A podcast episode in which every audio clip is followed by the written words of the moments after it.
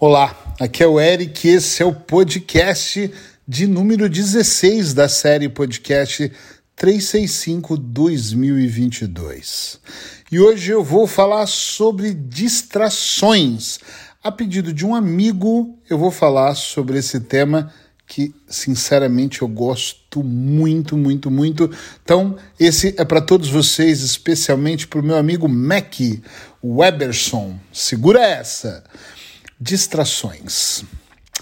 Sabe que eu tenho falado dentro de outros temas, em palestras, nos meus livros. Eu acho que os meus três livros eu falo muito sobre distrações. Porque, se você observar, nós estamos vivendo numa era, na minha opinião, que ela, ela tem sido feita de propósito para nos distrairmos e a minha preocupação nesse quesito é que cada vez mais nós estamos vivendo outros momentos. Eu, eu acho que tem duas versões aqui. Uma delas é: nós estamos vivendo outros momentos, os momentos de outras pessoas vivendo dentro de outras histórias e estamos esquecendo de olhar para nós. Por exemplo, uh, isso com pesquisa, entrevistando pessoas, eu descobri que a maior parte das pessoas vivem preocupadas com o resultado da série que estão vendo na Netflix ou de um filme.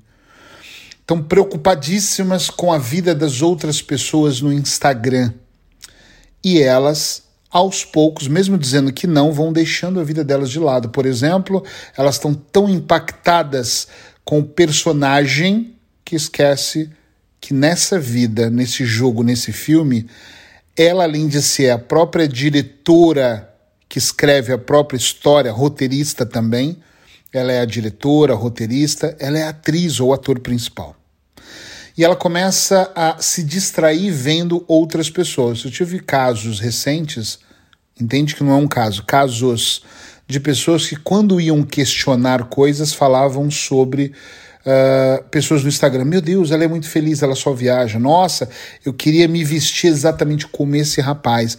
E chegaram a me mandar o link. Dá uma olhada como ele se veste. Eu não sei como ele consegue, porque aquelas pessoas elas estão vendo palco, mas não estão vendo os bastidores. Então, uma versão da distração é que o mundo ele está sendo feito de propósito, ou na verdade ele sempre foi e eu que não percebi. E eu só acho que está cada vez mais nós temos muito mais entretenimentos para nos distrair e nos levar para qualquer lugar que não seja dentro de nós. Atenção, que às vezes tem coisas que são muito boas. Outro dia eu discutia com um cliente meu, discutia, um bom papo, ele me contava como ele gosta de chegar no final do dia e ouvir uh, piadas. E eu dizia para ele: Puxa vida, tem uns meninos que fazem a fila das, de piadas, eu adoro ouvir eles também, de vez em quando eu também ouço. E naquele momento, quando eu estou ouvindo as piadas ou as sketches do Porta dos Fundos, ou seja lá o que você gosta de ver, é claro que você sai daquele, daqueles problemas, daquelas questões, talvez daquele dia mais desconfortável e vai para um outro lugar e você se sente bem nesse lugar, porque tu dá risada, porque você precisa daquele momento. Então eu super mega recomendo.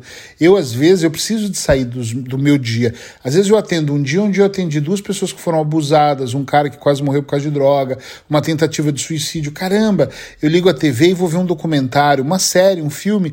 Minha filha fala: "Pai, você tem um gosto estranho, você vê série de adolescentes". E eu falo: "Às vezes eu vejo e dou risada e às vezes me emociono".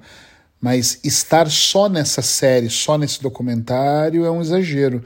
E todo exagero é óbvio que é uma falta. Né? Todo excesso é uma falta. Esconde uma falta.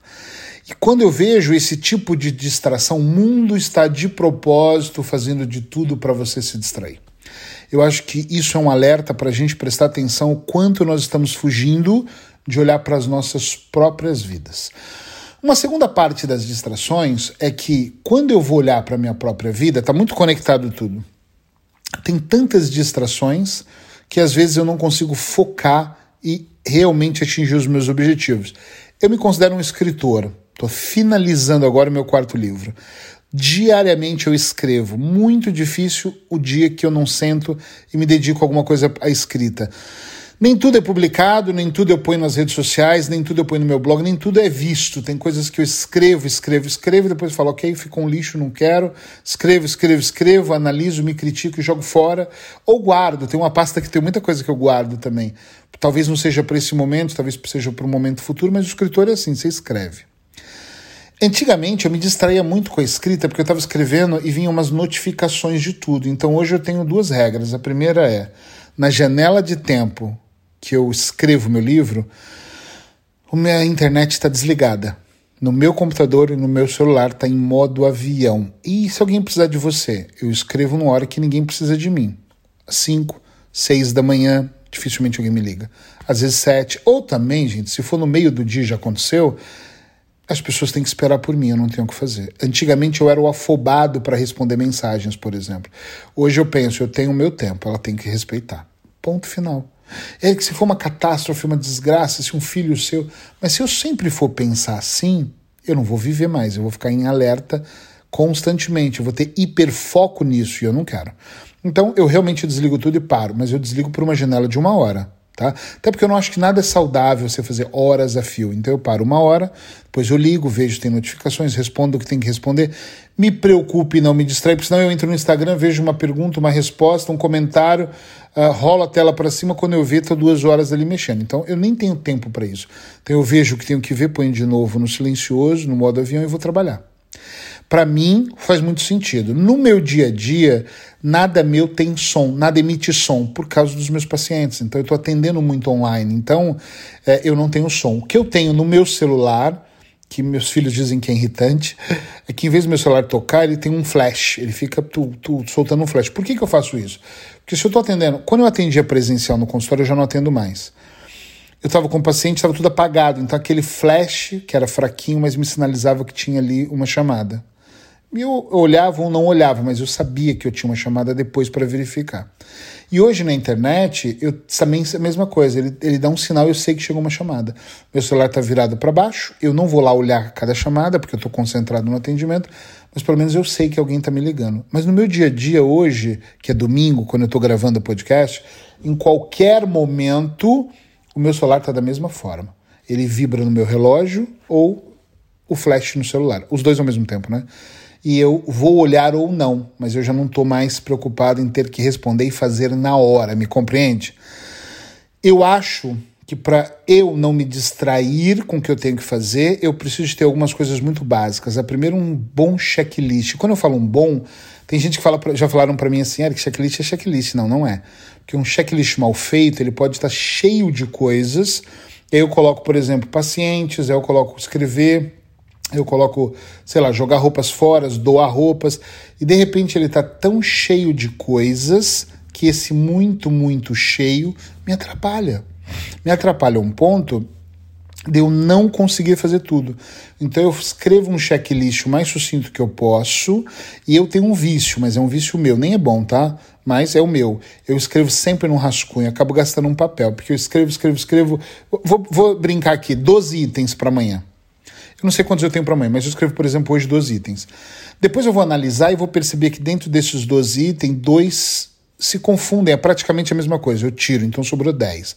Desses 10, eu percebo que o 8, o 7 o 10 são prioridades. Eu ponho na lista para um. Aí eu ponho na minha agenda do celular. Para mim faz sentido ser assim. Eu olhar e fazer isso de uma forma que para mim seja fácil fazer. E também tem uma coisa, quando eu falo prioridade, as coisas mais difíceis que eu tenho eu faço logo de manhã. Porque, putz, eu preciso me livrar do que é difícil para eu ficar com o que é mais tranquilo. É estranho, mas para mim funciona. Então eu gostaria muito que vocês prestassem atenção nas distrações, porque elas estão aí o tempo todo. E de vez em quando, não se confunda, é bom se distrair. No teatro, no cinema, se distrai com o que você quiser. Mas até a distração, ela tem que ter um momento certo. Porque se eu viver me distraindo, pode ser que eu esteja vivendo em fuga para que eu não alcance aqueles resultados. Eu, com os meus clientes, eu tenho um hábito assim. Por exemplo, eu estou agora mentorando um escritor. Então, no começo, ele me contava como era a rotina dele, ele não conseguia escrever o livro. E ok, então para de escrever, vamos pensar. O que, que aconteceria se você escrevesse esse livro e ele, ele fosse realmente lançado? Vamos mais fundo. Se ele fosse lançado e virasse um best-seller, vamos um pouco mais fundo, e você tivesse que fazer noites de autógrafo, você ficasse conhecido, famoso, ganhasse dinheiro do livro, o que, que aconteceria? E aí eu fui identificar com ele que algumas coisas que aconteceriam mexia, feriam a ecologia interna dele, entende? É, como é que eu vou explicar isso melhor? É, feria os valores dele. Um deles era se eu ganhar muito dinheiro, eu vou ganhar mais do que meu pai, tem uma hierarquia que eu deveria respeitar e meu pai não vai ficar feliz. E, e, então ele está se sabotando. Entende o pensar ao contrário? Outra coisa que ele me disse: ah, mas se eu ganhar muito dinheiro, eu vou ter familiares pedindo coisas e tal. Ah, olha só. E aí, outra que é a pior de todas, ele não está numa boa relação e nós descobrimos aí. Porque ele falou: tenho certeza que se eu ganhasse dinheiro, me vestisse melhor, eu arrumaria uma namorada melhor. Eu, opa! O que, que significa uma namorada melhor? A sua não é boa? É... Pronto, não precisa de falar muita coisa. Então eu identifiquei coisas, e aí nós vamos trabalhar essas coisas para depois pegar na escrita e a disciplina dele voltar a ser. Compreende? Sim ou não? É muito importante, extremamente importante, que a gente perceba que dentro desse processo todo de distração, a distração, às vezes, é uma fuga nossa. Às vezes nós distraímos, nos distraímos fazendo mil coisas ao mesmo tempo.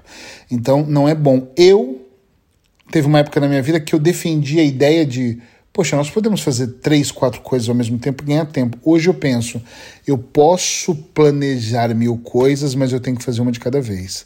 Porque não dá realmente para eu fazer duas, três ao mesmo tempo, na minha opinião, para mim, Eric, não vão ficar tão bem feitas.